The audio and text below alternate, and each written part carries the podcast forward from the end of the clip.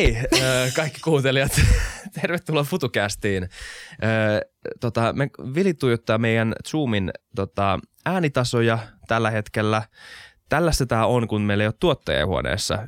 Sen huomaa, sen asioiden arvon tajuaa aika usein vasta silloin, kun niitä ei enää ole. Valitettavasti. Näin tai en tiedä, onko se valitettavaa. Aivan sama se on vaan totta. Niin se vaan mm. yleensä on, mun, eikö vaan? On. Äänessä tällä hetkellä Vili me ei ole vielä kuultu, Vili teki arvokasta työtä just nyt ja katsomme äänitasot, toivottavasti on kunnossa. Niin katsotaan mutta... kuinka arvokasta se oli tämän jälkeen. mutta tervetuloa meidän vieras, Sini-Sofia Savola tai Sinnu. Kiitos paljon, mukava olla täällä. Kiva, että sä oot täällä. Sä oot tota, sä oot jo psykologi, eikö vaan? Sä opiskelet niin psyko... Joo, sä oot jo valmis. Itse asiassa mä oon kohta myös terveyspsykologian erikoispsykologi tänä vuonna. Valmistun sieltäkin. Wow. Eli mä oon erikoistunutkin jo. Eli on valmis psykologi. Wow, okei. Okay. No, no onneksi olkoon. Et, Kiitos. Ja sä, sä oot myös tota podcastaja, mikä on ehkä maailman paras duuni, tai jaloin. Ja, se kannattaa aina sanoa Meinasin, meinasin että joo, ei ainakaan vanhin, ei, mutta paras. Meinas lipsahtaa. Mutta sulla on, jo, sulla on oma podcasti, jossa sä tota, oma podi. Puhut psykologiasta ö, aika lailla aika paljon, mutta haluatko, niin, haluatko kuvailla vähän omin että kuka sä oot ja mikä tämä sun podi on ja ylipäätään sun tekeminen? Joo, voin kuvailla. Mä oon tosiaan Sinnu ja mä teen podcastia ja sitten mä oon psykologina parissa eri työpaikassa ja näin poispäin, mutta mun podcasti ehkä on silleen, että sen liippaillaan. Mulla on ehkä joka toinen vieras on psykologi, about. Ja sitten on jotain muita yhteiskunnallisia keskustelijoita tai vaikuttajia tai vähän joltain toiselta sektorilta. Sosiologia kiinnostaa mua kanssa aika paljon, niin sinne päin on myös painottanut mun podia pikkusen. Mutta sitä mä teen siis YouTubeen kanssa ja en mä tiedä mitä muuta musta kertoisi. Se on kyllä, se on, jalo, se on jaloduuni, mitä mä teen ja muu on sitten sellaista ekstra. joo. joo, joo, joo, kyllä. Muu on jotain, jotain säätämistä, mutta tämä podcast niin. on hyvä Tämä, tämä on tosi hyvä tekemistä. niin. niin, me tuli vaan ajatus mieleen, että voisiko tämmöinen niin kuin, niin, en mä tiedä, voisiko miten yleistettävissä ihmisten ongelmat on? Voisiko tehdä niin kuin podcast-jaksoja ja tehdä tämmöinen ikään kuin opas yleisempiin ongelmiin? Kuuntele eka tämä, tule sitten vastaanotolle, vai toimiko se yhtään näin? Tuo on tosi hyvä kysymys. Varma, on niin tehtykin, on ne tosi yleisiä. Siis kyllä on todella yleisiä, kaikki sama, samat ongelmat ihmisillä on. Mutta mut sitten se kokemus siitä on valitettavasti vaan se, että niin kuin, niin kuin me oltaisiin aina yksin niiden kanssa. Että kun se on, ahdistus on niin ahdistavaa, niin siinä tulee se olo, että niin kuin mä olisin ainut maailmassa, joka tätä tuntee, että kukaan muu ei voi tajuta mua.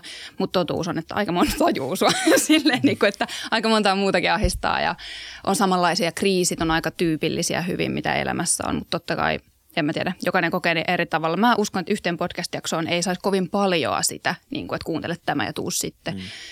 Mutta tota, No itse asiassa siinä yrityksessä, missä mä oon toisessa töissä, tai siis se on startuppi, niin siinähän me tehdään siis sellaista tapausjäsennystyökalua, että tavallaan ihminen tulee sinne vastaanotolle ja silloin jo jäsennys omasta tilanteestaan, psykologinen jäsennys siitä, siitä, siitä mitä hän niin kuin, kokee ja mitä siellä taustalla voi olla mentaalisia prosesseja. Niin tavallaan sekin osoittaa sen, että kyllä ne on aika niin kuin, kyllä, kyllä me pystytään tehdä siitä niin kuin analyysi, jonka ihminen pystyy niin kuin, sit niin kuin täyttää ja tulee, tulee jotain tuloksia. Että kyllä me pystytään hyvin paljon niin kuin jotenkin strukturoimaan sitä kokemusmaailmaa. Mm. Saitteko te kiitosta? Sa- joo, joo, saatiin joo. kyllä. Ja, mutta sä oot mielenkiintoinen, kun sulla tota, sä, sä et ole pelkästään niin ammatilta psykologi, sä oot sitäkin, mutta kun sulla on kiinnostus niin kuin ylipäätään maailman eh, menoonkin äh, aika pitkälti, ja siksi sulla on varmaan podcastikin, mm. jossa sä puhut erilaisille ihmisille ja sanoit tässä, että sä haluat vähän laajentaa sitä skouppia ja laajentaa, laajentua sosiologiaan ja yhteiskunnallisiin asioihin, niin, niin sulla on varmasti ainakin jonkunnäköinen käsitys siitä, että mi, mikä ö, on ehkä sun, ehkä sun vahvuudet toisaalla, mutta myös niin kuin, mikä on psykologian paikka ö, tässä, niin kuin, tässä, tässä isossa kuvassa, isossa keskustelussa, tai sun, miten se ohjaa sun maailmankuvaa ja miten sä tavallaan tuut mukaan tähän keskusteluun ö, yleisesti vaan maailman menosta ö, psykologian ammattilaisena. Joo. Niin, mä jotenkin ajattelen sille tarkoitatko se, että mikä niin mun paikka vai mikä psykologian paikka on keskustelussa Niin, psykologian, joo. joo. Niin, sille, että niin, mitä, mi, niin, mitä, minkälaista tietoa psykologia tuo siihen niin kuin, keskusteluun sun mielestä? Aa, no tosi paljon kaikkea totta kai, mm. niin kuin, tai mä näen sen sillä tavalla tietenkin, mutta no mä sanoisin, että tällä hetkellä psykologiassa on niin, niin kuin tosi, psykologialla on paljon valtaa ja vaikutusvaltaa, että et sehän on hirveän niin kuin – trendaava tiede ollut siitä lähtien, kun se on syn- syntynyt, eli siis vasta ihan hetki sitten, 1900-luvun tyyliin puolivälistä jotain, tai siis on syntynyt aiemmin, mutta kuitenkin, niin, niin mm. tota, öö, se näkyy aika monessa paikassa. Mun mielestä silleen niin kuin, Psykologitieteellä on aika paljon valtaa tällä hetkellä esimerkiksi yrityselämässä, työmaailmassa, poliittisessa päätöksenteossa. Siellä on paljon niin kuin, käyttäytymistieteilijöitä tällä hetkellä tekemässä erilaisia niin kuin, käyttäytymistieteellisiä analyysiä, ohjeistuksia ja neuvonantoa vaikka ministeriöissä. Ja sitten, sitten tietenkin psykologia niin kuin on ohjannut tosi paljon sitä, että miten me ihmiset puhutaan toisillemme, miten me kasvatetaan lapsia, miten me ollaan parisuhteessa – perhesuhteissa, ystävien kanssa, niin se on tavallaan niin kuin todella popularisoitunut tiede siinä mielessä, että se ohjaa tosi paljon meidän arkikäyttäytymistä. Ja ihmiset on tällä hetkellä tietenkin tosi kiinnostuneita myös siitä. Ja sitten niin kuin, mun oma teoria on sellainen, että, että jotenkin tietenkin sotien jälkeen hyvinvointiyhteiskunta on perustettu ja tälleen on pystytty, ruvettu pystymään niin ke- keskittyä tällaisiin niin kuin emotionaalisiin puoliin ja jotenkin siihen ihmisen niin kuin seuraavaan kehitykselliseen tasoon, jossa perustarpeet on tyydytetty, niin nyt ihmiset haluaa niin kuin hyödyntää sitten kaikkea sitä muuta. Kyllä. Jep. Niin ja jos miettii Kyllä. Niin kuin tosi monen tieteen niin kuin ikään kuin mallit on ollut tosi tosi yksinkertaistettu. Mun lempiutut aina nämä taloustieteellinen niin kuin rationaaliset kuluttajat. Sitten katsoo, mitä on tapahtunut viimeiset vuodet markkinoilla, niin se on niin kuin rationaalisuus on siitä kaukana. Tai siitä, että, että on mietitty jotain osakemarkkinaa niin kuin omana kuplana vaan, missä kaikki toimii täysin tehokkaasti ja ihmisen panikoinnilla ei ole vaikka mitään merkitystä – niin tavallaan kyllähän se tuo paljon syvyyttä siihen niin kuin minkä tahansa analyysin tekemiseen. Mutta se kääntöpuoli on tietenkin vaan se, että nyt kun sitä popularisoidaan ja sitä tuodaan vähän kaikkialle, niin niin tuntuu, että se riski on siinä, että sitä vähän yksinkertaistetaan kuitenkin tavallaan se psykologin että puhutaan kautta. paskaa. Niin, mm. niin. suoraan sanotaan, että tämä on niin kuin tälleen, koska ihminen on tällainen aina. Mm. Ja sitten siinä tulee tavallaan se sama juttu kuin, kuin jossain tämmöisessä yksinkertaisessa mallissa, niin sä tuot vaan niin kuin toisen mallin sen toisen mallin päälle. Ikään Joo.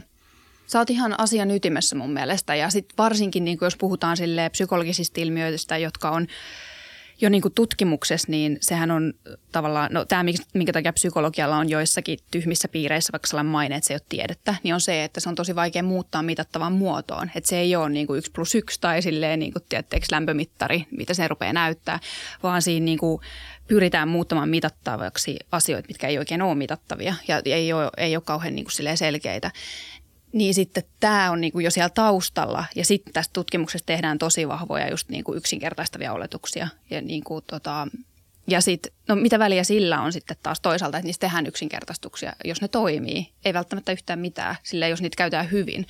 Mutta sitten tavallaan, jos niitä käytetään huonosti, vaikka niin kuin silleen, että voidaan – keskustelussa dumata joku toinen, joka ei tiedä jostain asiasta, mikä nyt on in yksinkertaisesti. Sitten se on huono. Tai jos niitä käytetään päätöksenteossa, vaikkapa työnhaussa, jotain sellaisia teorioita, mitkä on tosi, tosi, tosi yksinkertaistavia, valitaan ihmisiä tiettyihin positioihin tai mitä ikinä, niin sittenhän se on, se on tosi huolestuttavaa se yksinkertaistaminen.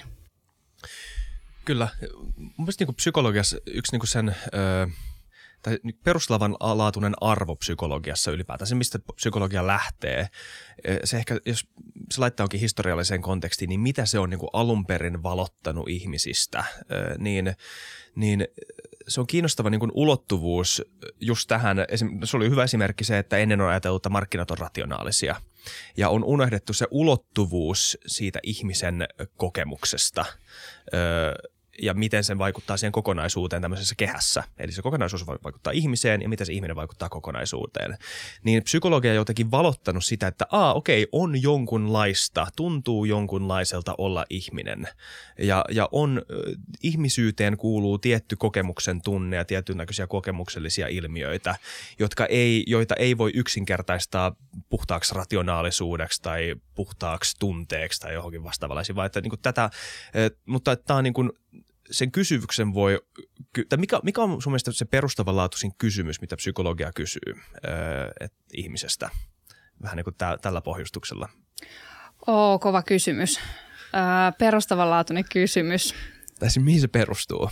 Niin, kyllä se johonkin tollaiseen perustuu, että on lähetty niin kuin katsomaan sitä, että, että minkälainen – miten ihmiset yksilötasolla kokee. Siellä, siellä on joku niin kuin perustavanlaatuinen individualismi mun mielestä taustalla, että miten, miten yksilö kokee tietyt asiat ja, ja koska se ei ole, että miten ihmiset, ai, miten ihmiset aivot toimii. Tai että Ei. Se on, se on jotenkin paljon vaikeampi määriteltävä. Mm.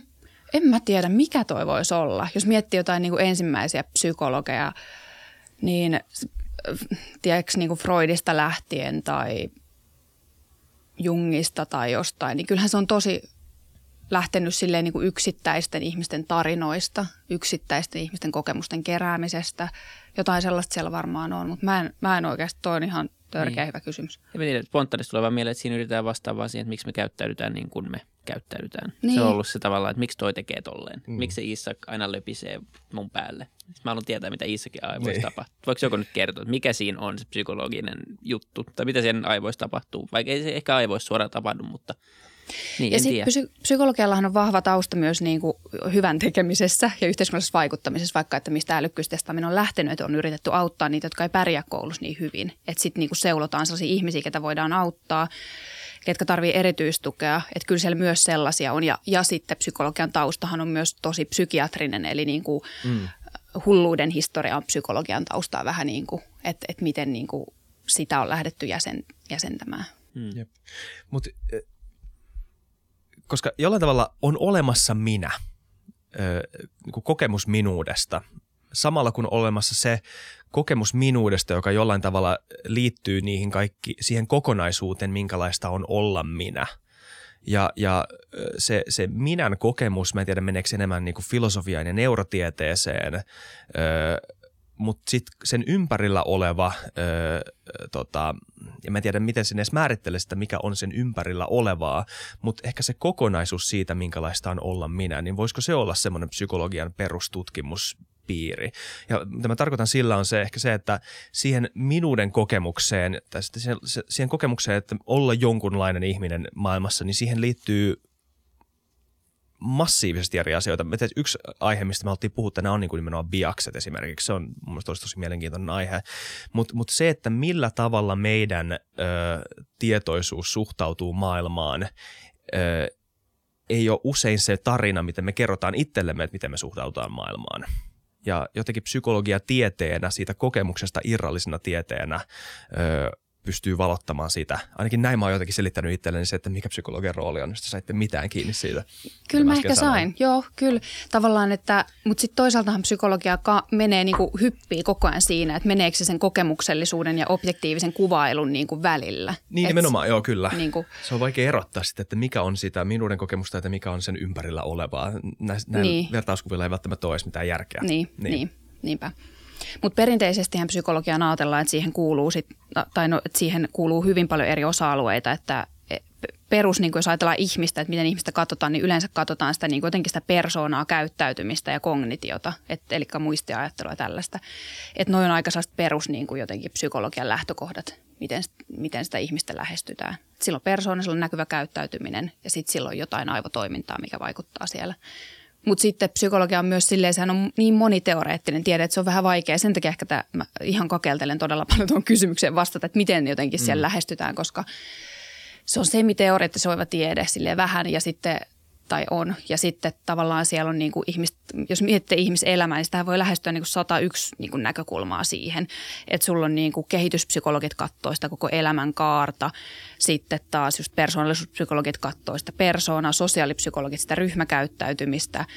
Ja sitten on vielä ihan eri suuntauksia silleen, niin kuin, että just psykoanalyytikot näkee, että parasta just niin kuin informaatio saadaan, kun ihminen laitetaan tähän sohvalle makaa ja assosioimaan vapaasti. Ja sitten taas joku muu näkee, että sitä informaatio saadaan paremmin, kun kysytään ihmiseltä, miten ne itse kokee. Jotkut sanoo, että no mitataan niin kuin sähkökäyriä tai jotain, aivosähkökäyriä tai jotain. Ja se on tavallaan niin moni, moniteoriatiede myös. Kyllä. Jep. Niin, mä, nyt mä hyppään, mutta hypätään Hypätään, kuitenkin. Mutta siis, mut miten hyvä kliininen silmä psykologilla voi olla? Jos vertaa vaikka lääkäriin, niin kuulee paljon sellaisia storeja, missä niin kun joku on ollut joku 70-vuotias lääkäri nähnyt niin paljon, niin sitten katsoo jotain ihmistä sanoo, että, että sä oot sairas. niin. niin tälleen karikoiden. Mm. Ja välillä on, on niin uskomattomiakin tapauksia, missä lääkäri on ollut oikeassa. Mm. Sitten jos miettii jotain psykologiaa, niin, niin tavallaan siinä se, mitä analysoidaan, etenkin jos analysoidaan persoonaa tai käyttäytymistä, niin se on paljon käsin kosketeltavampaa kuin joku munuaissairaus. Niin kuinka paljon tavallaan ihmisen – kuinka paljon niin kuin hyvä psykologi pystyy päättelemään ihmisestä ihan vaan ikään kuin lyhyen ajan perusteella. Tämä on kiehtonut mua. Joo, koska ihan hyvä tätä, kysymys. tätä näkee myös jonkun verran. Joo. Mit, miten sä näet sitä siis? No sitä näkee siis niin kuin tavallaan esimerkkien kautta, että on, on tiettyjä ihmisiä, joilla on mun mielestä niin kuin tosi hyvä taito siinä, että ne pystyy tavallaan muodostamaan jonkinlaisen kuvan ihmisestä tosi lyhyessä ajassa ja ne on aika oikein siinä ja se ei vaan sitä, että hän on mukava tai hän ei ole, ole, ole niin kuin, tai hänen ei pysty luottaa tai muuta vastaavaa. Siihen pystyy aika moni, jos vaan kuuntelee omaa intuitiota ja on ta- tavannut tarpeeksi paljon ihmisiä. Mutta moni pystyy myös sanoa, että, että tässä on niin kuin selvästi esimerkiksi jotain, jotain niin kuin alla, alla olevia sairauksia tai, tai niin kuin jotain tämän tyyppisiä asioita, jotka painaa tätä henkilöä ja sen pystyy niin kuin näkemään, mikä on mun mielestä niin kuin tosi mielenkiintoista. Jotkut pystyy siihen. Kyllä, ja kyllä mä uskon, että psykologit aika hyvin pystyy, jos on kokenut ja näin, ja nähnyt just niin paljon ihmisiä, niin erottamaan tota. Mutta sitten aina niin kuin, ää, jotain sellaisia tiettyjä, tiettyjä pystyy nähdä tosi selkeästi, mitkä välillä itsekin huomaa, että on vaikka maalikoille silleen, että a, eikö se niin kuin huomannut, että tuossa on jotenkin, niin kuin, että tuolla on jotain sosiaalista jännittämistä ja se on tolleen. Että sellaisia näkee niin kuin tos, aika tosi helposti mun mielestä. Mutta sitten mut sit toisaalta mun on kauhean vaikea vastata tuohon, koska sitten jotenkin, mä aina mietin sitä, että, että mitä väliä silloin, että ihminen näkee sen heti ta- tavallaan, että mä itse esimerkiksi on suht naivi ihminen, joku voisi sanoa, että jos mä tutustun johonkin ihmi- ihmiseen, niin sit mä heti ajattelen sitä hyvää niin kuin, että toisin jotenkin todistetaan. Ja tämä on esimerkiksi sellainen, mi- mikä tekee musta sen, että mä en näe ihmisiä vaikka persoonallisuushäiriöt kovin nopeasti, vaan se pitää jotenkin niin kuin tapahtua siinä ajan kanssa ja tälleen, että mutta totta kai se, niin kuin, se kliininen silmä kehittyy niin kuin todella paljon siinä, että kun sitä työtä tekee, että oppii näkemään sitä. Mutta sitten se on aina just se, että miten, miten sitä niin kuin hyödyntää sitä tietoa. Se on mun mielestä kiinnostavaa, koska mm. sitten ei ihmiset yleensä silleen, että jos mä näen jostain ihmisestä heti silleen, kun se istuu vaikka mun vastaanotolle, niin sitten mä näen sillä, että ei, ei vitsi, että tota on niin kuin isä lyhännyt lapsena, siis joku mm. niin kuin ihan tällainen.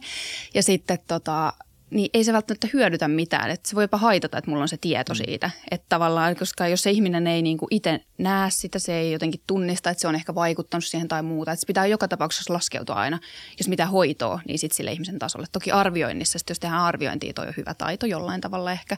Mutta tavallaan nykyään, kun korostetaan sitä, että ihminen itse omistaa sen hoitoprosessinsa ja on niinku tavallaan liidaa sitä, niin silloin se jotenkin ammattilaisen valta jotenkin määritellä sitä ehkä vähenee koko ajan. Mutta en mä tiedä. Onko sulla jotain lisäajatuksia tuohon? Mä en oikein...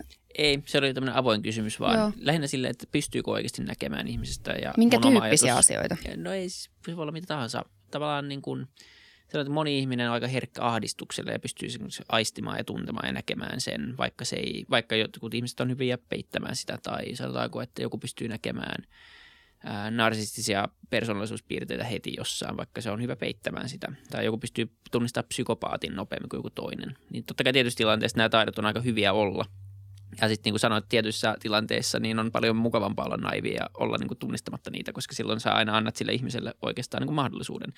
Tuolla, tuolla taidolla niin sulla on myös helpompi ikään kuin duota joku ihminen niin kuin pois pelistä ennen kuin sä tiedät siitä kaiken, koska sä saat Mm. niin nopeasti tavallaan jotain tietoa, joka tulee läpi. Mm.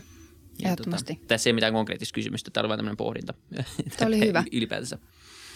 Mitä tota, ö, miten sä näet ö, tämmöisen, niin- mä en halua kysyä suoraan kysymystä vapaasta tahdosta, mutta enemmän siitä, että, siitä, että minkälainen itsemääräämisoikeus ihmisellä on omasta suhtautumisestaan maailmaan. Ö, kuinka paljon sä näet, että ihminen on ikään kuin oman psykologiansa ö, herra tai renki? Ja mikä on se näiden välinen suhde? Mm. Öö. Hmm.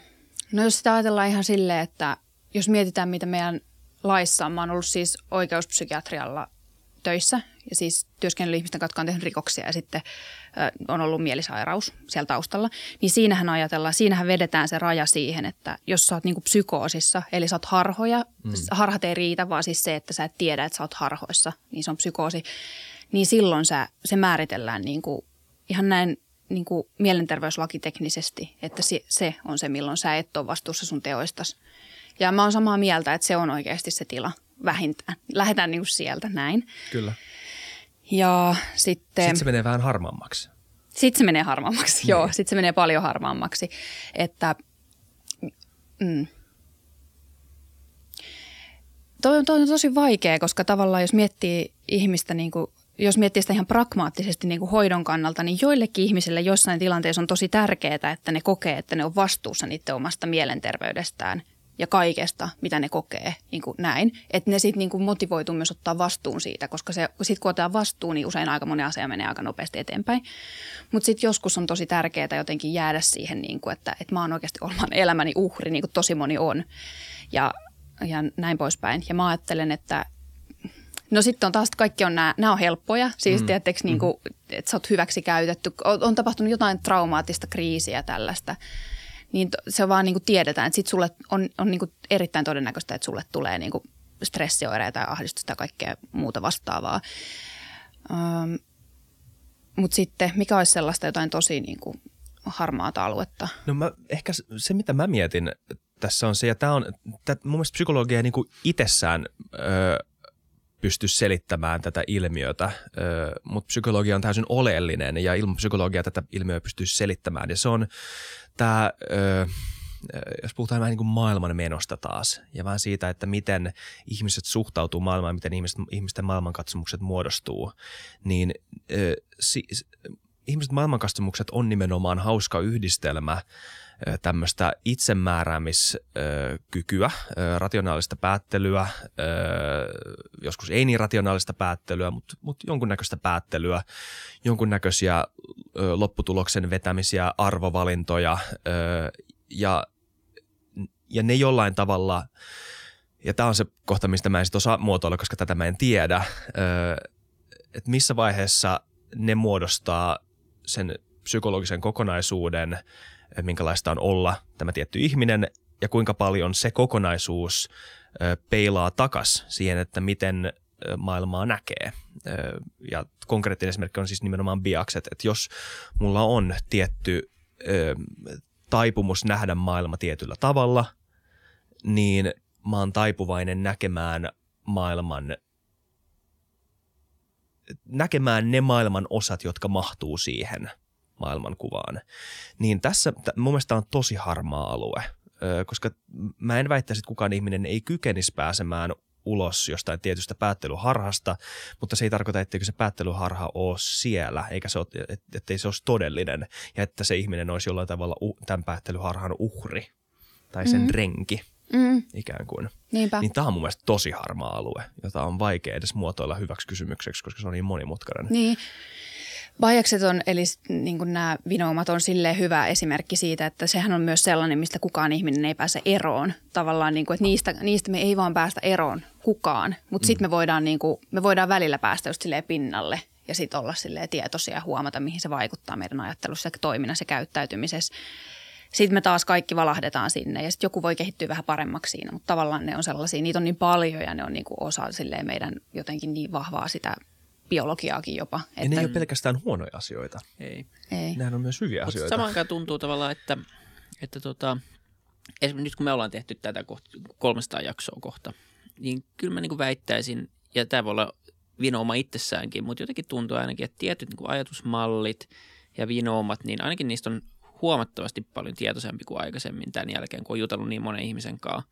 Ja maailmankuva on, on ikään kuin, siitä on tullut niin paljon jotenkin leveämpi ja kokonaisvaltaisempi. En mä sano, että se on mitenkään valmista. Pitäisi tehdä varmaan 300 000 podcastia, että voisi sanoa, että tietää mistään mitään. Ja silloin varmaan tietäisi vähemmän kuin tietää nyt omasta mielestään. Mutta kuitenkin tuntuu jotenkin, että nytten, jos osallistuu jonkin keskusteluun tai lukee jonkun mielipiteet tai ajattelee jotain asiaa, niin pystyy olemaan paljon itsekriittisempi omaa ajatusmaailmaa kohtaan mm. ja pystyy tunnistamaan omassa ajattelussaan heti, että hei, että ei se ole noin yksinkertaisesti. Älä on noin mustavalkoinen, ei ole nolleen, että sä ajattelet nyt niin kuin tämän väärin. Mm. Ja se on jotenkin tosi helppo tunnistaa se itsessään, se on tosi helppo tunnistaa toisten argumenteissa, että se tulee jostain, niin kuin, että se ei perustu oikeastaan, vaikka se, se on joku vaan just tämmöinen vinooma ajatusharha, joka perustuu täysin niin kuin vaikka ideologiaan.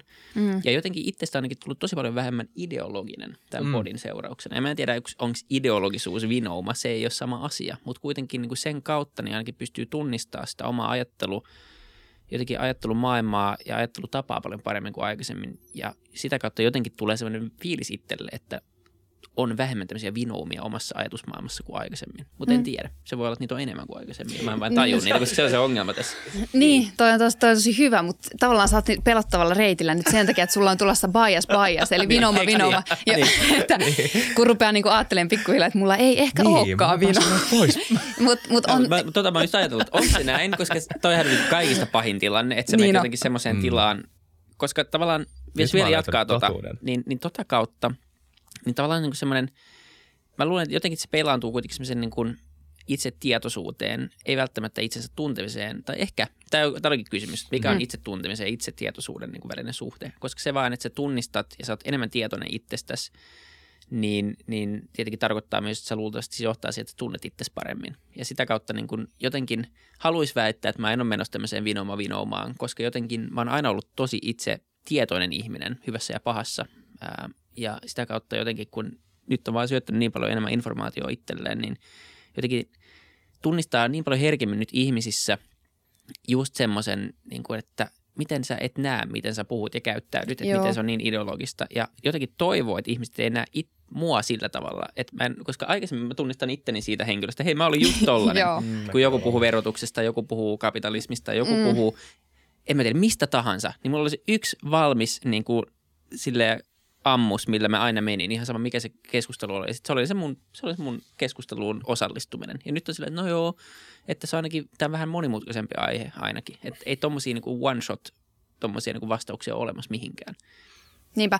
Kyllä mun mielestä, on mun mielestä sä oot, oi- ei, ole, ei ole bias bias, vaan siis on nimenomaan, koska tuossahan tuli monta tuossa sun selostuksessa vaikka niin kuin monta vinoomaa, joita sä oot vähän niin kuin voittanut.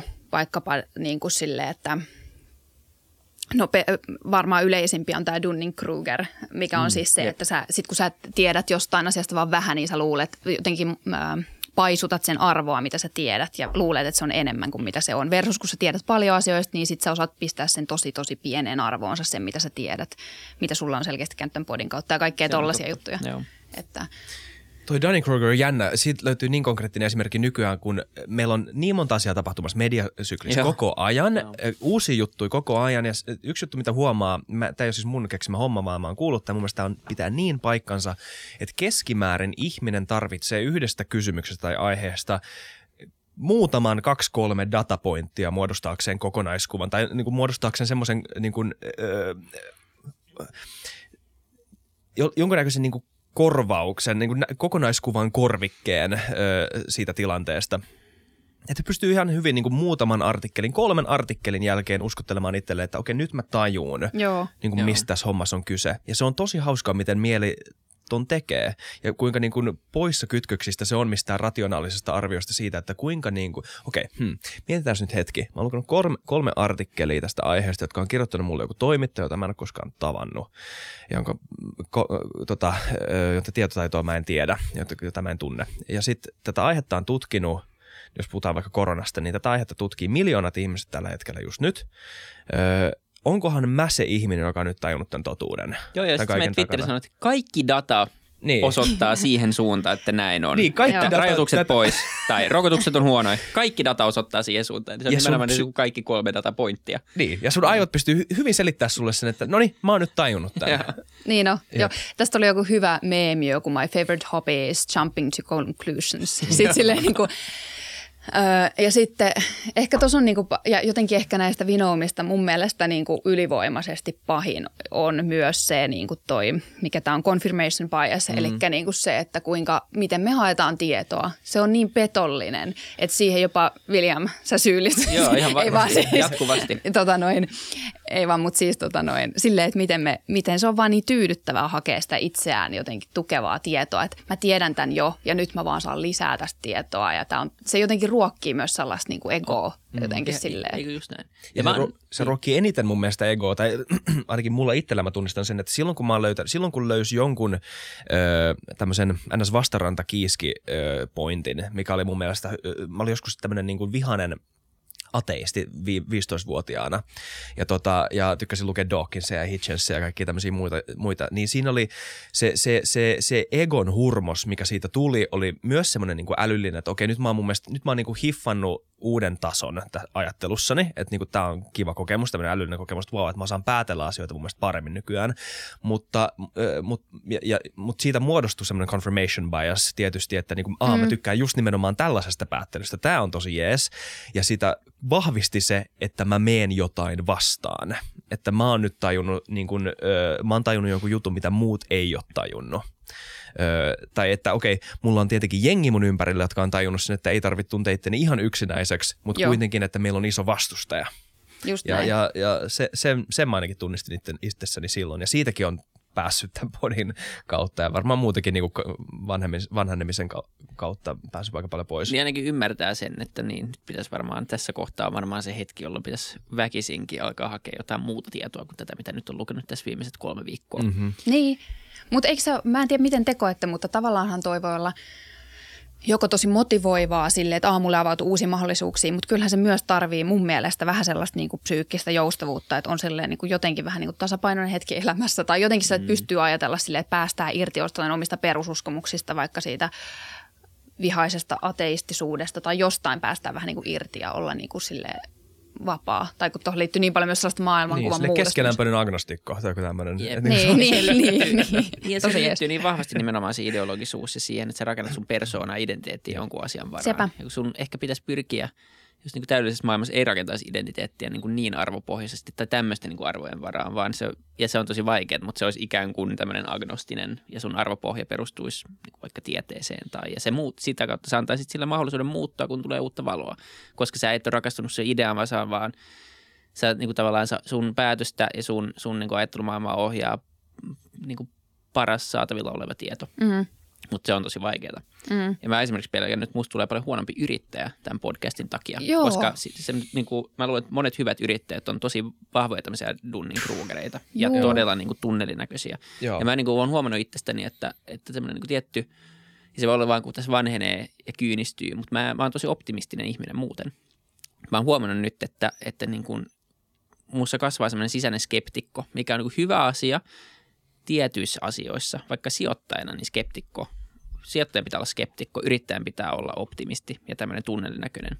Ja se on niin tosi pelottavaa, koska nyt kaikki ideat, mitä tulee, niin mä vaan alan niin puhkaseen niitä. Koska se ei ole niin yksinkertaista. Mitä ei voi puhkastaa?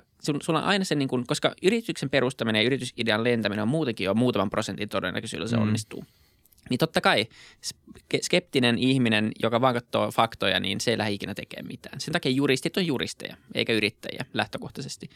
Ja tämä on ollut niin kuin hyvä oivallus tässä viime aikoina, että hitto, että musta on tulossa tämä niin kuin kyyninen skeptikko, joka ei lukko perustaa tehdä enää mitään, koska mä niin kuin katson liikaa dataa ja liikaa asioita. Sen takia se olisi hyvä tuoda pikkasen niin kuin sitä, sitä ikään kuin – vaan niin kuin yltiöpäistä optimismia takaisin. Koska niin. pitäisi tarvii. puskea seinien läpi ja tiedätkö, niin. hymyillä vastoinkäymistä niin. edessä ja tälleen. Mutta ja, mut, mut tavallaan joo, kyllä mä ymmärrän sen, että et, et, tämmöinen niin yliskyyninen skeptisyys, ö, vaikka skeptisyys ei välttämättä sama se kyynisyys ei, tietenkään, mutta ei. siis Öö, mutta mä, mä ymmärrän täysin, mitä sä meinaat. Öö, että siis maailmalla on niin optimism, optimismillekin on niin todellakin paikkansa. Niin, ja ylipäätään niin kuin asioihin tarttumiseen, tai siis silleen, että tarttu johonkin ideologiaan on paikkansa. Silleen, että Joo. miten niin kuin poliitikot edistäisivät mitään, niin. jos niin kuin koko ajan oltaisiin avoimia kaikille ajatuksille. Ja mun ajatus muuttuu koska tahansa näin.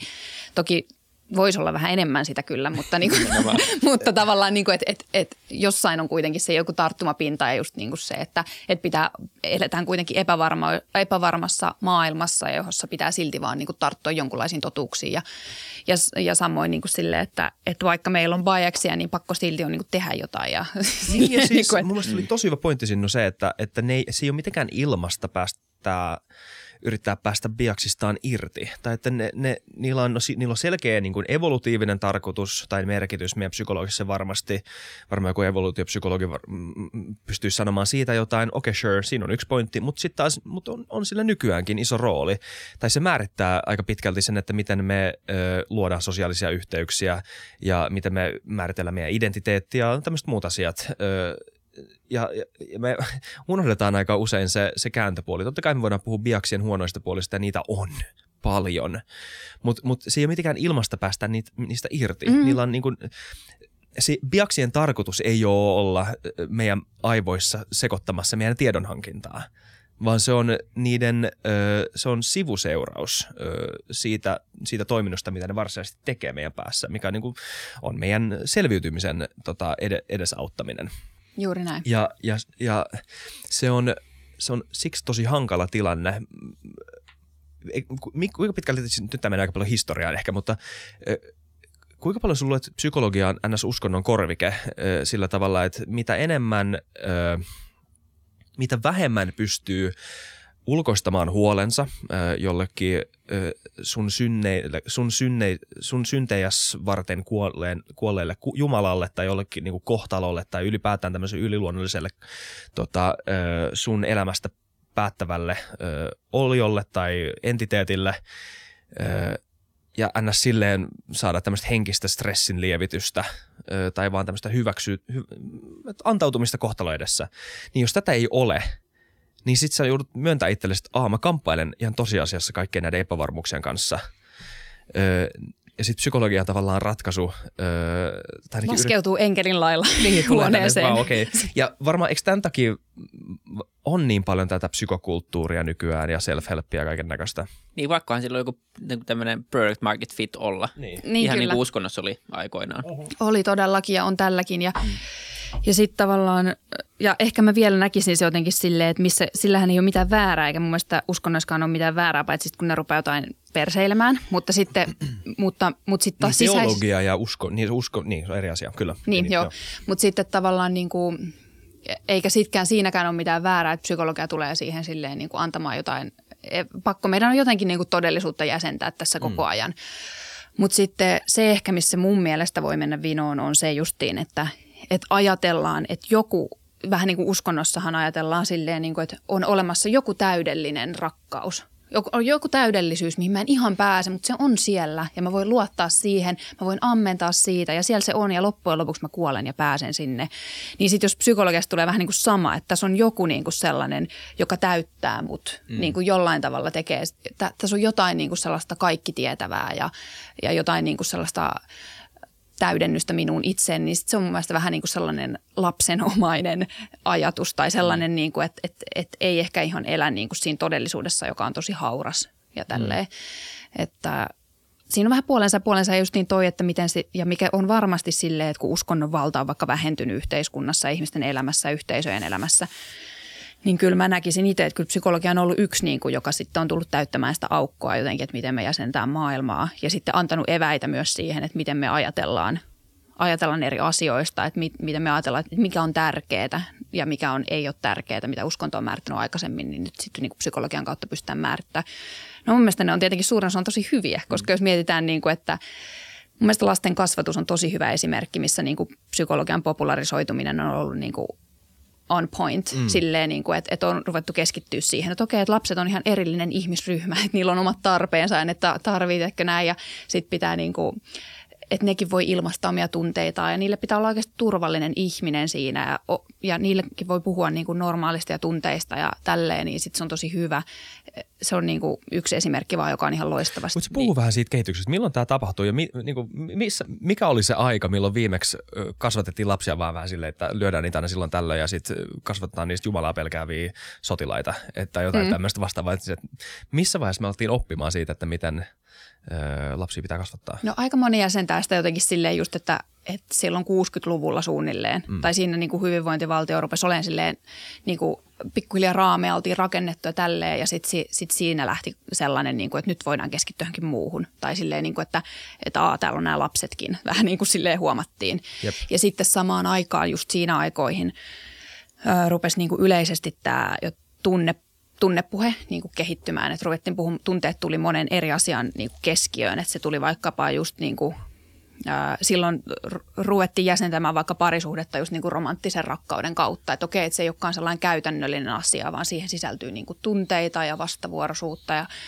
ja tämäkin niin kuin tavallaan tuli siinä samaan aikaan muille elämän osa-alueille, mutta suunnilleen sieltä kohti sitä, niin kuin, sieltä se on aika lailla lähtenyt. Toki se on sitten niin kuin vielä – ihan niin kuin Ysäriltä ja sitten niin kuin 2000-luvun alusta, niin sehän on niin kuin räjähtänyt ihan räjähdyksenomaisesti niin kuin näin. Että tällä hetkellähän monet psykologit vaikka popularisoi tosi paljon niin kuin tunnekirjallisuutta lapsille, että niin kuin ihan silleen, että nimetään tunteet tosi vahvasti, mitä ei vaikka mun lapsuudessa esimerkiksi ollut, mm. vaikka siis mä oon kuitenkin, en ole hirveän vanha, niin sitten tota noin, sitä on, että tavallaan mustakin vaikka seuraava sukupolvi, niin siinä jo huomaa tosi selkeästi sen eron, miten vaikkapa puhutaan omista kokemuksista, että osataan sanoa silleen, että hei mulle tulee, niin kuin, tiedätkö, vaikka mun veljen lapsi on kuusi vuotta ja se osaa sanoa silleen, että mulle tulee sellainen olo, että sä et välitä, kun sä teet noin ja näin. Joo. Ei toi, mä en osaa vieläkään. En mä.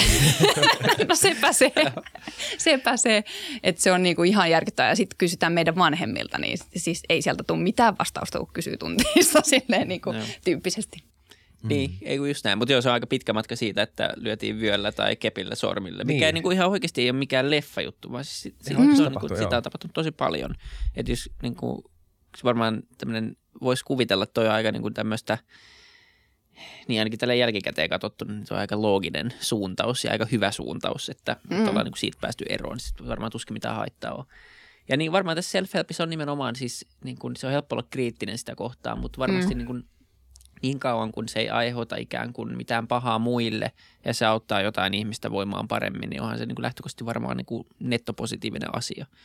Mutta sitten jos niin kuin, saa olla vähän kyyninen taas, niin mun koko se self ongelma ja koko tämä, niin kuin, mistä kaikki lähtee, on se niin kuin, tavallaan asia, että meille myydään sitä onnellisuuden konseptia. Että se on se niin kuin, pyhä graali, johon kaikkeen pitää päästä. Ja se on niin kuin, tosi outo konsepti. Me ollaan tässä podissa mm. mun mielestä muutaman kerran mm. nyt tässä puhuttu, mutta puhutaan nyt kerran vielä, koska Tämä on niin ihmetyttänyt mua nyt viime aikoina vielä enemmän kuin aikanut sitä jotenkin tajumaan, että, että meidän myydään niin kuin se, se, se konsepti, mihin meidän pitää päästä, on tunne. Ja tunteet on hormoneja ja aivon, aivon toimintaan, niin, niin paljon kuin me nyt tällä hetkellä tiedetään. Eli ne pysyviä tiloja. Onnellisuushan ei ole mikään pysyvä tila. Se on, koska se perustuu näihin asioihin, jotka ei ole pysyviä mittareita, niin se on jotenkin mun mielestä brändätty huonosti ja väärin se, mihin me pyritään. Ja sen takia se tulee olla ikuinen pyrkimys, koska kukaan ei voi olla koko ajan onnellinen. Ja se, mitä ehkä siinä pitäisi puhua, on, on joku muu termi, mihin pitäisi pyrkiä. Mm. Ja sitä termiä on mietitty aika paljon tässä viime aikoina ja, ja niin kuin itselle se on tullut vahvasti se, että se mihin pitäisi pyrkiä mieluummin kuin onnellisuuteen on tämmöinen ikään kuin se, että sä oot tyytyväinen. Mm. Sä voit olla tyytyväinen melkein aina – se on lähtökohta niin kuin lähtötilanteessa, että siinä, siihen tilanteeseen, missä oot. Koska se ei perustu tämmöisiin tunte, tunnetiloihin tai tämmöisiin. Totta kai se, että sä oot tyytyväinen, niin se, se tarkoittaa luultavasti, että sä et ole hirveän ahdistunut tai sulle ei hirveästi stressiä näin. Mutta ne asioita, mitä sä pystyt ehkä korjaamaan, ellei sulla ole mitään semmoisia rajoittavia tekijöitä siinä. Ähm, mutta joo, jotenkin se self-help mun perustuu aika paljon siitä, että me pyritään johonkin tämmöiseen, niin kuin sanoit, tämmöiseen täydelliseen minään tai pyritään johonkin suuntaan. Ja se lähtee mun mielestä onnellisuudesta, joka on niin kuin konseptina tosi ongelmallinen. Niin se on, mutta käsittääkseni sitä määritellään nykyään nimenomaan just vähän tolleen kaksijakoisesti, että onnellisuus on sekä tyytyväisyyttä että sitä niin kuin tunnetta, joka on aika fysiologinen. Että et se vähän niin kuin sitten just aina, että mitä tarkoitetaan sillä. Mutta mä oon samaa mieltä, että, että sellainen onnellinen tila ei todellakaan ole niin kuin tavoittelemisen arvoinen. Mutta sitten pahintahan tuossa on se, että – justiin, että kun ihmiset tavoittelee onnellisuutta, niin sittenhän ne, just on tutkittukin, että aika harvoin ihmiset niin kuin sit oikeasti tavallaan tietää just mitä tavoittaa. Tai siis mm, niin kuin, että mm. ne ei oikeasti tavoittele onnellisuutta. Harvoin ihmiset tietää vähän niin kuin ensinnäkin mitä ne haluaa ja niin, tälleen. Että se on tosi vaikea juttu. Ja sitten tuossa just self-helpissähän se on jätetty niin kuin nimenomaan siihen yksilön jotenkin hallintaan ja niin kuin päätöksen ja kykyjen niin kuin varaan täysin se, että se onnellisuus – tai täysiä täysin, mutta kuitenkin. Mm. Niin, mun niin pop-psykologia tai tämmöinen psykologian popularisointi on mun mielestä ihan hyvä ö, esimerkki ylipäätään tieteen populir- popularisointiin ja että miten se toimii ja miten se toimii huonosti ja miten se toimii hyvin. Koska mitä muuta tiedettä kuin psykologia on popularisoitu niin paljon? Ei varmaan mitään. Tuskin. Tuskin ja ihan hyvästä syystä varmaan, koska se kertoo meistä, meidän tarinaa. Niin, niin plus matematiikka ei ole yhtä kiinnostavaa popularisoida. Nimenomaan, mitä se niin. who cares. niin, koska me välitetään itsestämme, niin meitä kiinnostaa, niin kuin, miten minä toimin. Just ja niin. silleen, niin kuin, että, tai muut. Tai muut, mutta niin. yleensä sekin on itsensä kautta aika usein. On. Silleen, niin kuin, että muut mun lähellä, muut mun ympärillä niissä ryhmissä, missä mä oon, siinä maassa, missä mä oon tälleen. Kyllä. Mutta self kyllä, kyllä mä myönnän sen, että sitä myydään välillä vähän äh, periaatteet. Kyyninen vastaus tuohon sun pointtiin, Vili, on se, että sitä onnellisuutta ja sen tavallaan sitä, sitä että sen niin kuin self-helpin ö, loppu ö, tavoitteen ö, pysymättömyys ja tavallaan jatkuva ö, tämmöinen liikkuminen, jatkuva tämmöinen tota, kurottelu on ihan hyvä sille, että voidaan myydä koko ajan lisää sisältökirjoja. Niin, siksi on se markkina olemassa, siksi niin, se toimii. Niin, nimenomaan. Mutta tota, koska mut... jos se johtaisi johonkin valmiiseen ikään kuin tuotteeseen tai valmiiseen ratkaisuun, niin jossain vaiheessa markkina ei ole olemassa enää. Niin, Mutta kyllä. se tulee vaan kasvamaan, koska mä en usko, mä en tiedä, olisi kiva nähdä jotain sitä ei varmaan pysty tutkimaan, mutta, mutta niin kuin sille keskimääräisesti, että paljon ihmisen elämä paranee self-help-kirjasta. Mikä on se suhde? Mm. Koska mä en usko, että mm. se kaikille niin kuin tuo pelkkää hyvää myöskään. Ja niin, toi vitsi on tosi hyvä kysymys ja Mä oon itse asiassa puhunut tästä kyllä paljon niin kollegojen kanssa ja tälle, että, että miten ne kokee. Tässäkin on, tässä on tosi paljon eri näkemyksiä, mutta kyllä se päänäkemys on kuitenkin sille, että ne auttaa ihmisiä. Mm. Sellainen niin kliininen tatse, että kyllä se, kyllä se niin kuin tuo no. ihmiselle lisäarvoa, että ne oppii tekemään parempia valintoja elämässään tai mitä ikinä. Mutta toki sitten tämä on taas niinku sille, että tämä on niinku ihmisten ammattilaisten kokemus siitä, mutta mikä se laajempi tilanne on, mihin se johtaa.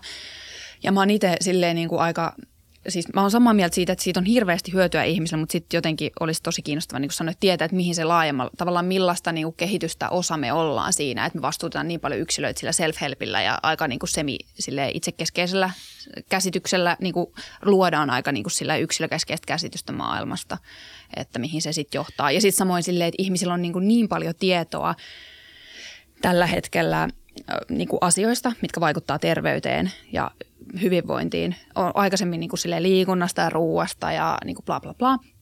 Ja nyt rupeaa olemaan silleen palautumisesta, stressistä, kaikesta tällaisesta rupeaa olemaan tosi paljon tietoa. Ja sitten se on ty- tosi tyypillinen vastaanotoilla aina silleen, että ihmiset on silleen, että mä tiedän kyllä, mitä mun pitäisi tehdä, mutta mä en saa niinku aikaiseksi. Että tavallaan se tietokaan ei aina jotenkin niinku lisää, lisää sitä, se voi pahentaa sitä kierrettä. Niin, ja ihmiset käy niinku liikaa lääkärissä. Niin. Mun mielestä. Ihan liikaa. niin, koko käykö? ajan. Joo, siis pienistä jutuista koko ajan. Et niinku, tavallaan jos miettii, mikä se saatavuus aikaisemmin ollut, ja nyt ei puhuta niinku 800-luvulta, mutta siis jotenkin musta tuntuu, että, että se, että me ollaan niin itsekeskeisiä, me fokusoidaan niin paljon tämmöiseen itsensä mittaamiseen ja myös tämmöisiin psykologisiin asioihin, me myös kyllä löydetään. Kyllä me nytkin, jos istuu alas ja harjoitellaan jotain mindfulnessia tai jotain itsensä kehon mm. kuuntelemista ja katsotaan meidän dataa, niin kyllä mäkin löydän itsestäni paljon vikoja, josta olisi varmaan hyvä mennä käymään niin. jonnekin. Että vähän sattuu tuohon jalkaan, onkohan siinä jotain. Ja sitten tulee tämmöisiä niin kuin, tämmöisiä niin kuin paljon semmoisia pseudovaivoja. Mä oon tosi kriittinen tässä jaksossa jostain syystä, mutta siis niinku, ei mitään. tuntuu vaan, että tämmöistä on, on liikkeellä aika paljon. Ei kun ja, sä oot ihan oikeasti. Ja, niin. ja se, se niinku ju, juontaa näistä, että me saadaan enemmän dataa, mutta me ei ole kuitenkaan sit saatu mitään koulutusta siihen, mitä sitten pitäisi tulkita. Mm. Me myydään vaan näitä, niinku, tavallaan monelle nämä ourat ja tämmöiset, niin on vaan stressimomentteja, että vitsi mä nukun niin huonosti kun siinä lukee hyvä, mutta vitsi, mulla on vain 75 kautta 100 tämä uni, että mä haluan 100, mitä mä saan 100? Mm. Sitten mä, niin sä et tule ikinä saamaan 100, koska sä et vaan ole semmoinen henkilö, joka pystyy nukkumaan vaikka siinä Ouran algoritmissa on vaikka tärkeää, että sulla on tietty prosentti remuunta. Ja sä et vaan saa tarpeeksi remuunta, koska sä oot semmoinen ihminen. Mm. Mm. Niin sit sä et pääse sataan. Sä pääset teoreettinen maksimum vaikka 86 mutta sitten se ei lue missään siinä appissa. Niin sitten stressaat, niin kuin, sitten menet unilääkärille ja näin. Tämä ei siis ole nyt mun tämmöinen tilanne. Tämä on ihan fiktiivinen tilanne, mutta siis mm. siis muuten vaan. Kyllä. Ja tämä on niin tosi jännää ja tätä näkee. Ja, ja se, mä oon niin vähän mm. ihmeessä itse siitä. Niin, ja se on totta. Ja tuollaiset toiminnalliset häiriöt on myös lisääntynyt. Nyt korona-aikana on puhuttu just näistä niin kuin somatisoinnista, että mm. miten long covidin vaikutukset onkin niin kuin, ne ei ole psyykkisiä, vaan ne on, ne on psyykkisiä tai sellaisia kulttuurisia, mutta sitten niistä oikeasti tulee myös oireita. Mm. Tavallaan, että niin kuin aitoja oireita ja tälleen. Et, et, ja, ja kaikki muukin tuollainen somatisointi on lisääntynyt justiin. Ja mä ajattelen, että se liittyy paljon siihen ihmisten itsetarkkailuun ja siihen lisääntymis, tiedon lisääntymiseen myös. Nimenomaan, joo. Jep. Ei, mutta tämä on semmoinen, niin kuin, tämä on nyt ihmetyttänyt viime aikoina. Paljon näköjään ihmetyttää. Sä oot oikeassa, että se yksi niin kuin osa sitä on se, että miten self-helpissä määritellään se itse ongelma.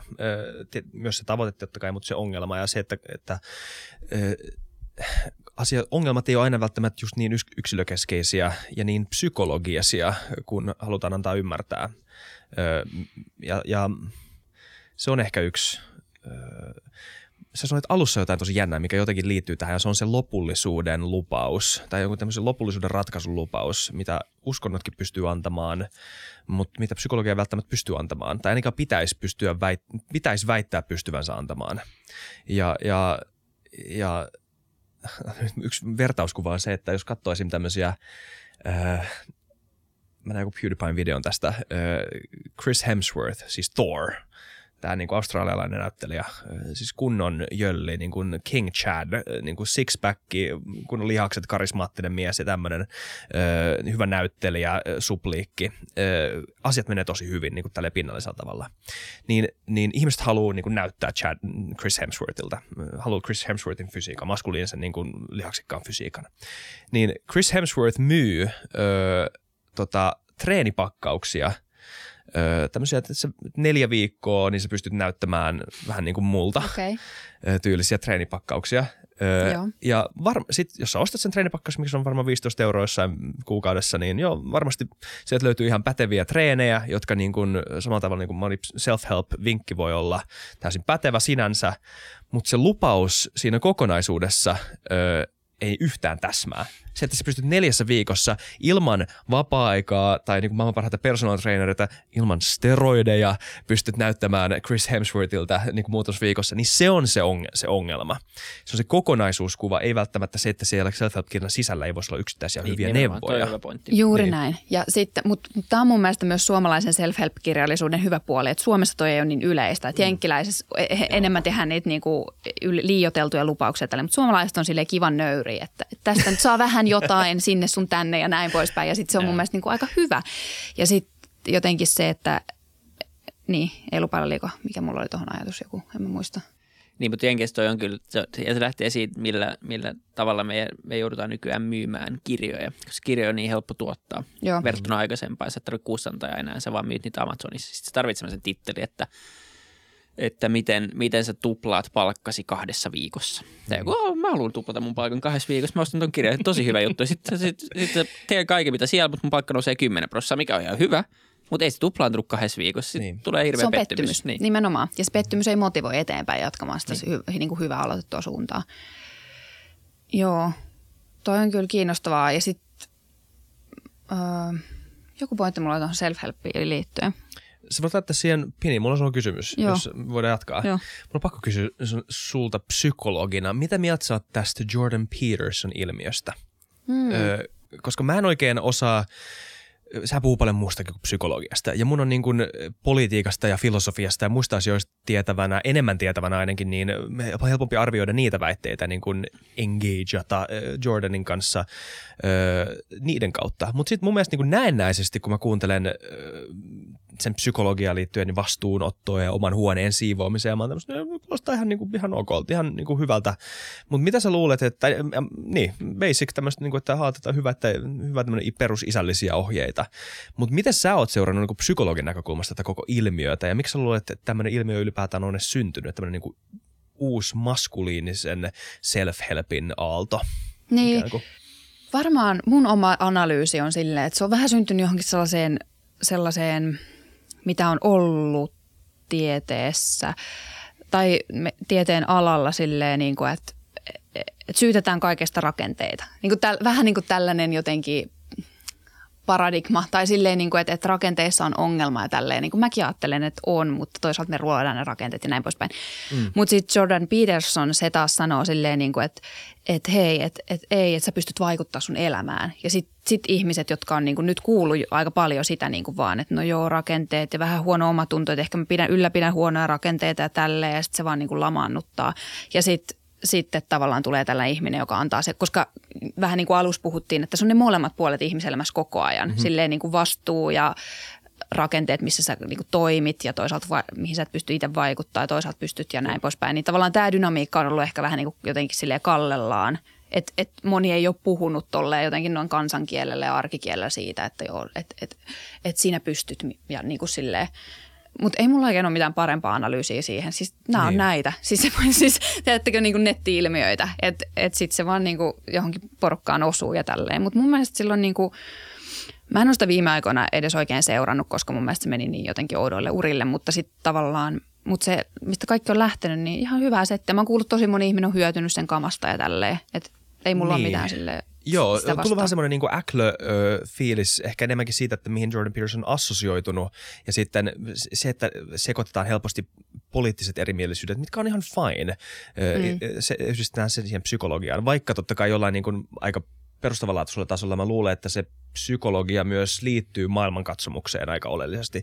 Mutta mut siis jollain tavalla siihen maailmankatsomuuteen, sillä maailmankatsomuksella on tosi paljon kysyntää ihan ymmärrettävästä syystä. Sä ymmärrettävästä syystä. Siis sä oot ihan oikeassa siinä, että me jotenkin ollaan käyty tämmöistä niin kuin laaja, isoa yhteiskunnallista keskustelua tai ainakin sen keskustelun kehitystä siitä, että mis, miten me analysoidaan meidän ympäristöä. Tietenkin pehmeät arvot on auttanut siihen, että me, ol, me meidän on ollut helppo tai helpompi tarkastella asioita ö, ö, ei niin yksilötasolla, vaan nimenomaan rakenteiden kautta. Totta kai tähän tulee sitten kriittinen teoria ja kaikki muut. Ö, ainakin Jordan Pearson haluaisi korostaa varmaan kriittisen teorian roolia tässä kaikessa. Mutta, mutta että niin kuin y- yksilön valinnan vapaus ja vastuu on jotenkin jätetty pienemmälle ja se on jotenkin maalattu tämmöisenä oikeistolaisena fantasiana mm. siitä, että, että, että se on ehkä jotenkin maalattu väärin, koska to, toisaalta se on niin totta, että rakenteet vaikuttaa yksilöön tietysti, tai että ihmiset asuu yhteiskunnassa ja e, yhteiskunnalliset ilmiöt seuraa tietyn näköisiä johdonmukaisia kuvioita. Niitä pystyy tutkimaan sosiologiassa ja YMS. YMS. Mutta että se, niihin on asetettu joku outo syy-seuraussuhde, joka ei sovi ihmisten omakuvaan öö, siitä, että että, tai ainakaan niin siihen haluttuun omakuvaan, että totta kai mulla on vastuuta, tai totta kai mun, niin mulla on ö, kyky ö, olla kohdata ongelmat ö, ja kohdata vastoinkäymiset ja semmoinen niin resilienssi, joka sitten jollain tavalla myös samalla liittyy johonkin maskuliiniseen, ö, tämmöiseen vähän niin kuin kadotettuun maskuliiniseen identiteettiin. Tämä on tosi vaikea, mä en tiedä mikä tämä ilmiö loppujen lopuksi on, mutta niin niin. jotain tämmöistä eikä Jotain sellaista ja sitten mulla tulee ihan mieleen myös se, että kun tavallaan feministinen liikehdintä on ollut niin voimakasta viime aikoina tai niin. vuosina niin. ja tälle, että sitten toisaalta me tiedetään, että monet, monet niin kuin syrjäytymisvaaras on erityisesti niin kuin nuoret miehet ja bla bla bla, niin sitten Jep. tavallaan jotenkin, että Kyllä iso juttu niin, se on tosi iso juttu, että sitten niinku jo, jotain, jotain tulee nyt niinku heille ja tälleen. Et. Niin, mä luulen taas niin nettopositiivisesti Jordan Peterson on ihan hyvä asia. Se on, ja se on ihan hyvä, että joku puolustaa myös niin kuin näitä ryhmiä äänekkäästi. Kyllä. Ja samalla tavalla kuin, kuin monia muita ryhmiä nyt on hyvin seurauksin ja hyvällä tavalla puolustettu, niin ei sitten mitään haittaa välttämättä kuitenkaan ole. Mm. Mutta joo, vähän sama fiilis itsellä kyllä, että, että se niin kuin tavallaan se assoituminen sitten kaikkeen ja se niin kuin tosi vahva ideologisuus siinä Jordan Petersoninkin kaikessa kirjoituksessa ja sanomassa, niin ainakin niin. itselle saa sen, että mä en pysty niin kuin lukemaan mitään, mitä se kirjoittaa, Joo. koska mä en niin kuin pysty vaan, se on, se ei, niin kuin, mun mielestä se ei tunnu tieteeltä, tai se ei ole niin kuin hyvää tiedettä, se, se on vaan Jordan P- Petersonin mielipiteitä. Mm. Se on niin kuin se fiilis, minkä mä saan kaikista, mitä hän kirjoittaa ja sanoo. Okei. Okay. Niin. Ja jos se vaikuttaa ja toimii, niin tosi hyvä koska eihän sitten niinku haittaa, kunhan se ei taas sitten joudu, joudu, siihen, että ihmiset radikalisoituu ja miehet väkivaltaistuu tai mitään tämmöistä niin. muuta vastaavaa. Niin enkä niin. tiedä, onko johtanut siihen. Voi olla, että mä oon ihan väärässä. Jordan B. Peterson on niin tosi huono asia yhteiskunnalle, niin kuin net-net. En tiedä. Niin voi niin. olla. Ja sitten taas päästään tuohon, just se, että se yksinkertaistaa asioita, mikä ei myöskään puhuttele itseäni, että ei mua kiinnosta lukea silleen, että näin tämä on, tai että tästä saat oppia tai tälleen niin. Niin sellaista vaikkapa populaarikirjallisuutta. Niin, siivoa huoneesi ja sitä kautta otat elämän haltuussa. Mm. Niin. Mutta mun mielestä niin loppujen lopuksi ne on, noissa on paljon semmoista niin briljanttia syvällistä niin kuin, ymmärrystä siitä, että miten yksilö voi ottaa vastuuta omasta elämästä ja miten pitäisi elämän asenne. Mielestäni on hyvän elämän asenne niin kuin nähdä itsensä jotenkin niin kuin omasta elämästään vastuullisena, vaikka todellisuudessa mm. suhun pystyisikin vaikuttamaan ja varmaan vaikuttaakin erilaiset rakenteet. Niin kuin, niin kuin psykologisena dispositiona se vaikuttaa tosi terveeltä ja hyvältä. No parempi ja... niin, koska se toinen on niin paljon lamaannuttavampi niin, vaikka se ju, olisikin totta. Just näin. Tai niin kuin, että, kuka sanoisi, että se toinen, se vastakohta olisi hyvä. Niin. Kukaan ei välttämättä sitä väitä. Mutta sitten se on niin vaikeaa aina välillä. Sitten mä katsoin sen Zizek'in ja Petersonin väittelyn, mikä mun mielestä oli, ja, ja ne oli niitä aikoja, kun mä alussa mun mielestä olin tosi kiinnostunut Petersonista ja just mm. siitä, että minkälainen, niin kuin, kuinka niin kuin uusia nämä ajatukset oli ja kuinka niin kuin, tavallaan tätä ei puhutella. Tästä, tästä, tätä, tätä ei niin kuin sovi tähän valtavirtaan. Hienoa, täytyy öö, puhumaan. Niin, no se on totta kai.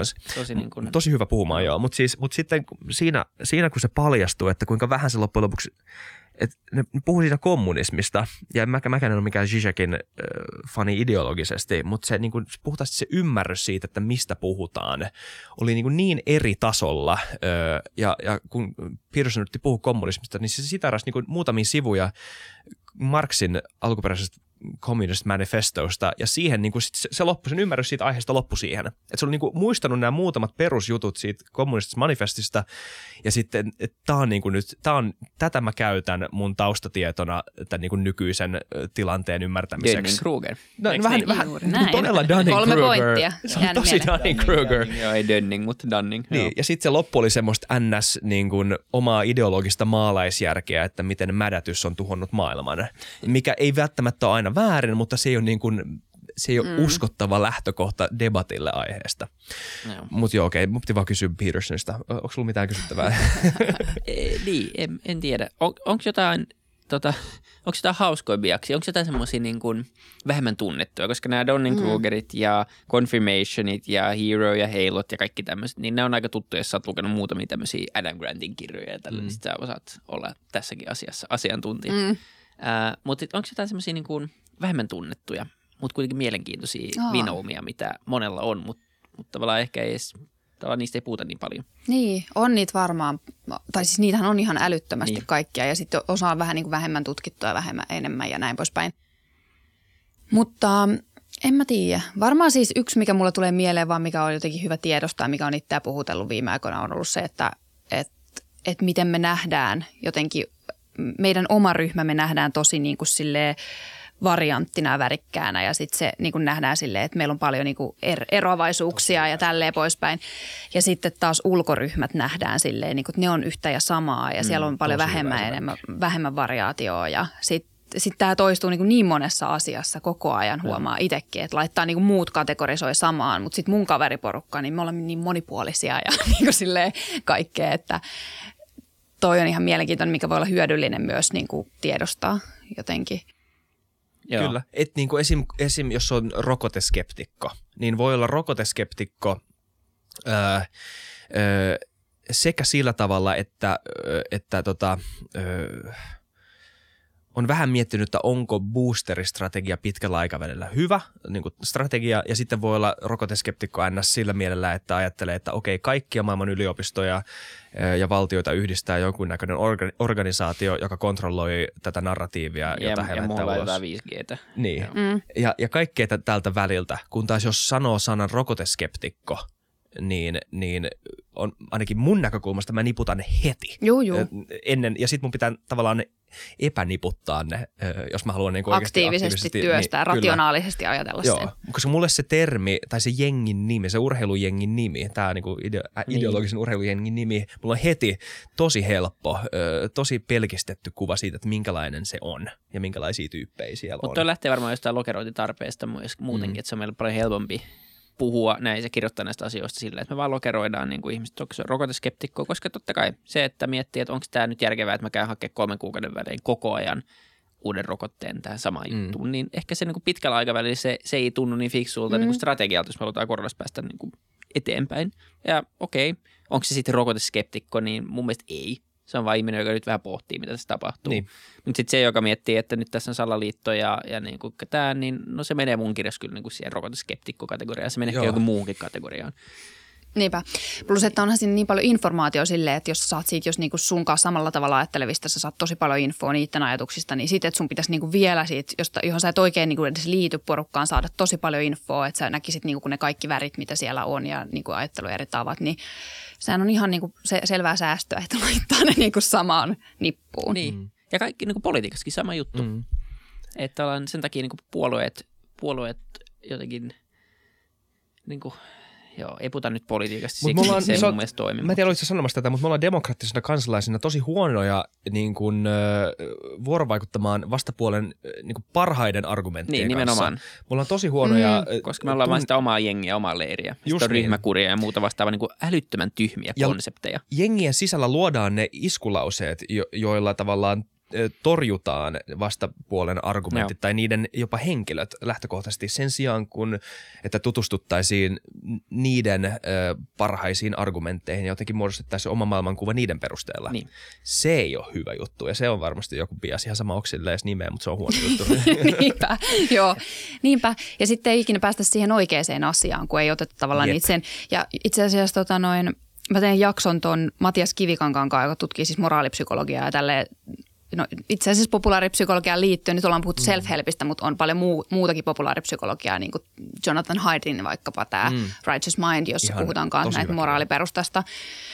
Niin Matias Kivikangas tutkii näitä siis Suomen kontekstissa ja sitten sit se oli mun mielestä niin loistava se tota, noin jakso, kun se kertoi just siitä, että mitä niin kuin arvoperustoja me painotetaan ja eri puolueet niin kuin painottaa. Että siellä on jotain tosi niin kuin perustavanlaatuisia arvokysymyksiä, joihin ei ikinä päästä. Tavallaan, että, että ne kaikki keskustelu tapahtuu tällä tasolla Jep. ja sitten siellä olisi oikeasti silleen, että, että, että voitaisiin päästäkin yhteisymmärrykseen, jos me vaan lähdettäisiin keskustelemaan siitä, että okei, että mikä arvo on sulle oikeasti niin kuin tärkeää niin, ja miten niin. se näkyy sun niin kuin työssä ja elämässä ja käytännössä. Ja sitten vielä tietenkin psykologina mä haluan, että siihen tulee se tunnetaso myös, että, niin kuin, että no miten se näkyy, niin kuin se, miksi sä oot sellainen, että sun kehityshistoria ja kaikki silleen, niin kuin, että, että jos me avattaisiin niitä, niin se olisi ollut paljon helpompaa. Niin. Sekä, ei, ei, ei edes välttämättä, mä tykkään sun ide, idealismista siinä, että niinku voidaan päästä yhteisymmärrykseen, se on välttämättä, mutta mut voidaan myös päästä oleelliseen erimielisyyteen. niin kyllä. Et niinku se on se pointti myös siinä, että me voidaan päästä, ja tässä mun mielestä filosofialla ja psykologia, mun pitäisi olla enemmän pop-filosofiaa myös, just tämän takia, että me osattaisiin, niin kuin, me, me opittaisiin ne perustermit ja työkalut, että miten me johdetaan lopputulos, joku tämmöinen ns-ideologinen lopputulos, ja että me pitäisi jotenkin dekonstruoida se, että miten me ollaan päästy sinne. Ja mitkä on ne niin kuin, mä puhuttiin, mulla oli jakso tässä aikaisemmin esimerkiksi yhden Pauli Ohukaisen kanssa tekee tämmöistä blogia, skeptikko-blogia terveysjutuista ja näin, niin, niin mekin puhuttiin paljon tästä, että niin kuin miten, miten me sekoitetaan tämmöiset ö, normatiiviset, moraaliset väittämät aika usein tämmöisen faktaväittämien kanssa. Esimerkiksi väittämä, ö, faktaväittämä rokotteet toimii koronaa vastaan. Siitä ei voi mitenkään loogisesti, filosofisesti johtaa sitä, että rokotteita pitäisi ottaa. Rokotteita pitäisi ottaa on aina normatiivinen väite, johon liittyy joku arvo ö, tota, ö, perustainen tota, oletus. Mun mielestä täysin pätevä mm. arvoperustainen, varmaan semmoinen, mikä me kaikki jaetaan, mutta se pitää tiedostaa jollain tavalla. Varmaan tämä liittyykin jollain tavalla tähän sun vieraan, jonka nimen mä unohdin sen Matias juttuihin. Kivikangas. Mm. Kivikangas, joo. Että et, et, et meidän pitäisi olla paljon parempi tiedostamaan näitä niin spesifejä päättelyketjuja, mitä Kyllä. me tehdään. Ja mihin me hypätään ajattelussa. Just niin, kyllä. Mm, samaa mieltä. Joo, ja sitten tähän liittyy myös sellainen, mitä on paljon popularisoitu viime aikoina. Justiin äh, niin kun on tämä just rationaalinen ajattelu ja intuitio ja tunneajattelu ja bla bla bla. Mm. Niin sitten tota, liittyy just se, että mikä mun mielestä politiikassa näkyy hyvin, että, että me usein käydään keskustelua silleen niin kuin että me oltaisiin niin kuin rationaalisesti. Vähän mitä sanoit alussa siitä, niin kuin, sanoit, puhutko jostain markkinoista vai taloustieteestä, mutta silleen, että nähdään ihminen tosi rationaalisena ja sitten pidetään sellaista kulissia, niin kuin me pääteltäisiin.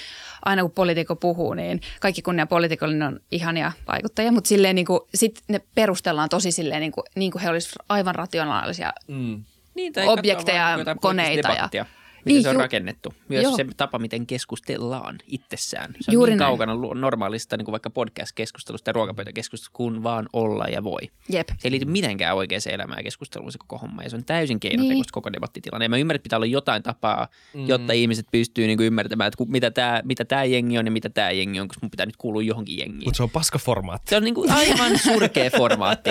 Rupesi- jos joku juttu pitäisi 50 vuoden aikana remontoida täysin, niin se on demokratia. No mä oon vähän samaa mieltä, mutta miten se saataisiin podcastin muotoon, silleen kaikki olisi hyvin taas. Mutta siis joo, ja sitten tavallaan kun se keskustelu käydään siellä niinku tasolla, joka niinku ihmiset puhuu niinku rationaalisesti, ja sitten mä väitän itse, että siellä on niinku oikeasti tunteet taustalla, ja sellaiset niinku, ja sitten ne vaan pistetään sellaiseen outoon niinku rationaalisen muoto, niin kuin ne olisi, jotenkin niin kuin ne olisi järkeiltyjä, vaikka oikeasti sulla on vaan se fiilis, että sä kannatat, tiedätkö, niinku, jotenkin tiedätkö, sosiaalidemokratia, kun se tuntuu hyvältä. Tai jotenkin silleen sun äitikin on kannattanut sitä. Että siellä on niinku tällaisia jotain ja sitten puhutaan täällä, niin se on jotenkin niin ah, raivostuttavaa. Niin, tai silleen tämä Jaakko Keson esimerkki, kun me tehtiin viimeksi jakso siitä, että, että, että, että monet, tota, että se tuntee ihmisiä, jotka äh, kun oli Elokapinan tota, äh, mielenosoituksia, että tota, ne kuunteli joitain näitä Elokapinan juttuja ja niin kuin, joo okei, sille ihan niin kuin hyviä juttuja liittyen ilmastonmuutokseen, tai siis ainakin siihen, että niin kuin herätetään ö, jollain tavalla tietämystä siitä, että on aika, aika akuutti tilanne, ja nämä puhuu niin kuin poikkeuksellisen niin kuin räväkkään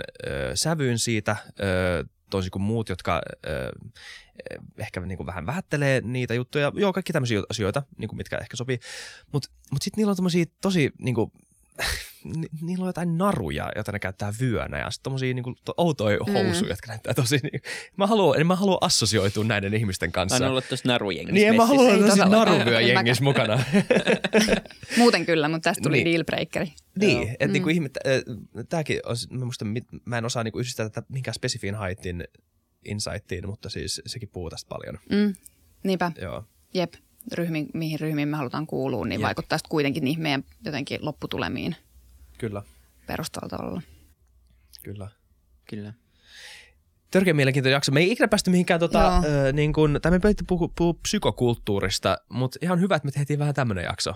Joo, Tämä meni vähän, mihin tämä meni. tämä meni oli- nyt eri suuntiin. Tu- tuttuun tapaan. Joo, mä en Niin. ollut tässä alus, alkukeskustelussa sopimassa mitään, niin tämä oli luultavasti mun vika, mutta ei se mitään. Ei, mutta ihan hyvä. Mun mielestä oli hyvä. Tässä oli mielenkiintoista juttuja. oli No, kiva, että sä mun viime... mielestä, mu, niin sano vaan. Ei, sano sä vaan. Mun mielestä tämä osoitti sen psykokulttuurin, niin siihen ei tarvitse mennä niin tämä meidän keskustelu tavallaan, miten se on kaikki alla, vähän niin kuin se Mm. psykologia. Ja me ollaan tässä myös paljon jäsennetty sen, sen kautta Kyllä. Niin kuin asioita. Ja, ja niin kuin jotenkin sille tunteet on keskiössä ja kaikkea tätä. Kyllä. Kyllä. Joku sanoi jossain, oliko se Vesa Heikkinen, kuka sanoi, että kaikki on viestintää, mutta ehkä kaikki on psykologiaa. Loppujen lopuksi. Hyvä loppukaneetti. Hyvä, palataan. Sanoo, kaikki on neuvottelua. Niin, nimenomaan. kaikki Aivan. sanoo, että niinku- Aivan, saakeli. Joo, ei vitsi, että tämä on kyllä bias. Jep, Kyllä. Saakeli. Hyvä. All Hei, ensi jaksossa. Moi moi. Ensi. Moikka. Heippa.